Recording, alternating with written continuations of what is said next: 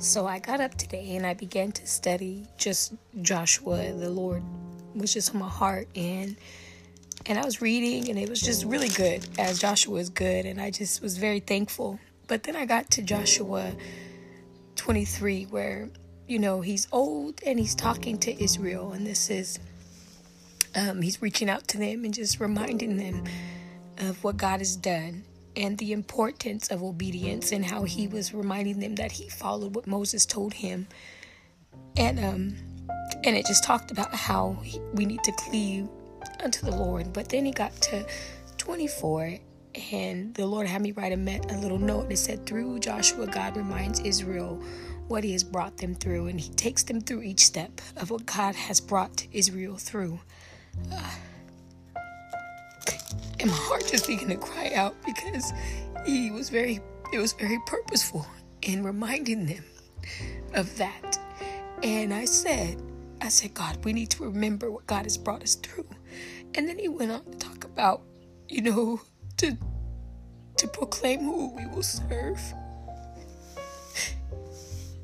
And god said we need to proclaim who we're going to serve and it's almost like God is saying, I give you this ultimatum. You're either going to serve me or you're not.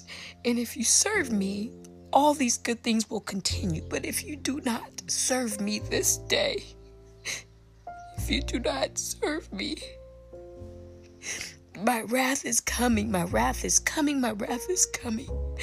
And so he begins to talk about it in and in 19, Joshua said unto the people, Ye cannot, uh, ye cannot serve the Lord, for He is a holy God, and He is a jealous God, and He will not forgive your transgressions or your sins. If ye forsake the Lord and serve strange gods, then He will turn and do you hurt and consume you. After that, He hath done you good. So basically, after He's done all this good for you, Israel, God will consume you. And the people said unto Joshua, Nay, but we will, we will serve the Lord. And Joshua said it to the people. You are witnesses again yourselves that ye have chosen you, the Lord, to serve him. And they said, We are witnesses.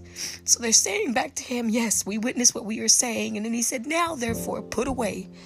Put away, he said, the strange gods which ye are amongst you, and incline your heart unto the Lord of Israel. And the people said unto Joshua, The Lord our God, we will serve, In his voice we will obey. So Joshua made a covenant with the people that day and said to them, Salute an ordinance. And Joshua wrote it. And it goes on. And so I just cry for the people of God today and for the young people that we will put away all false gods as God has this time for us. It's purposeful that we pray and we're praying, and it's nothing that we're not doing, but I just thank God that He loves us so much remind us, to remind us to choose ye this day whom we shall serve. Amen.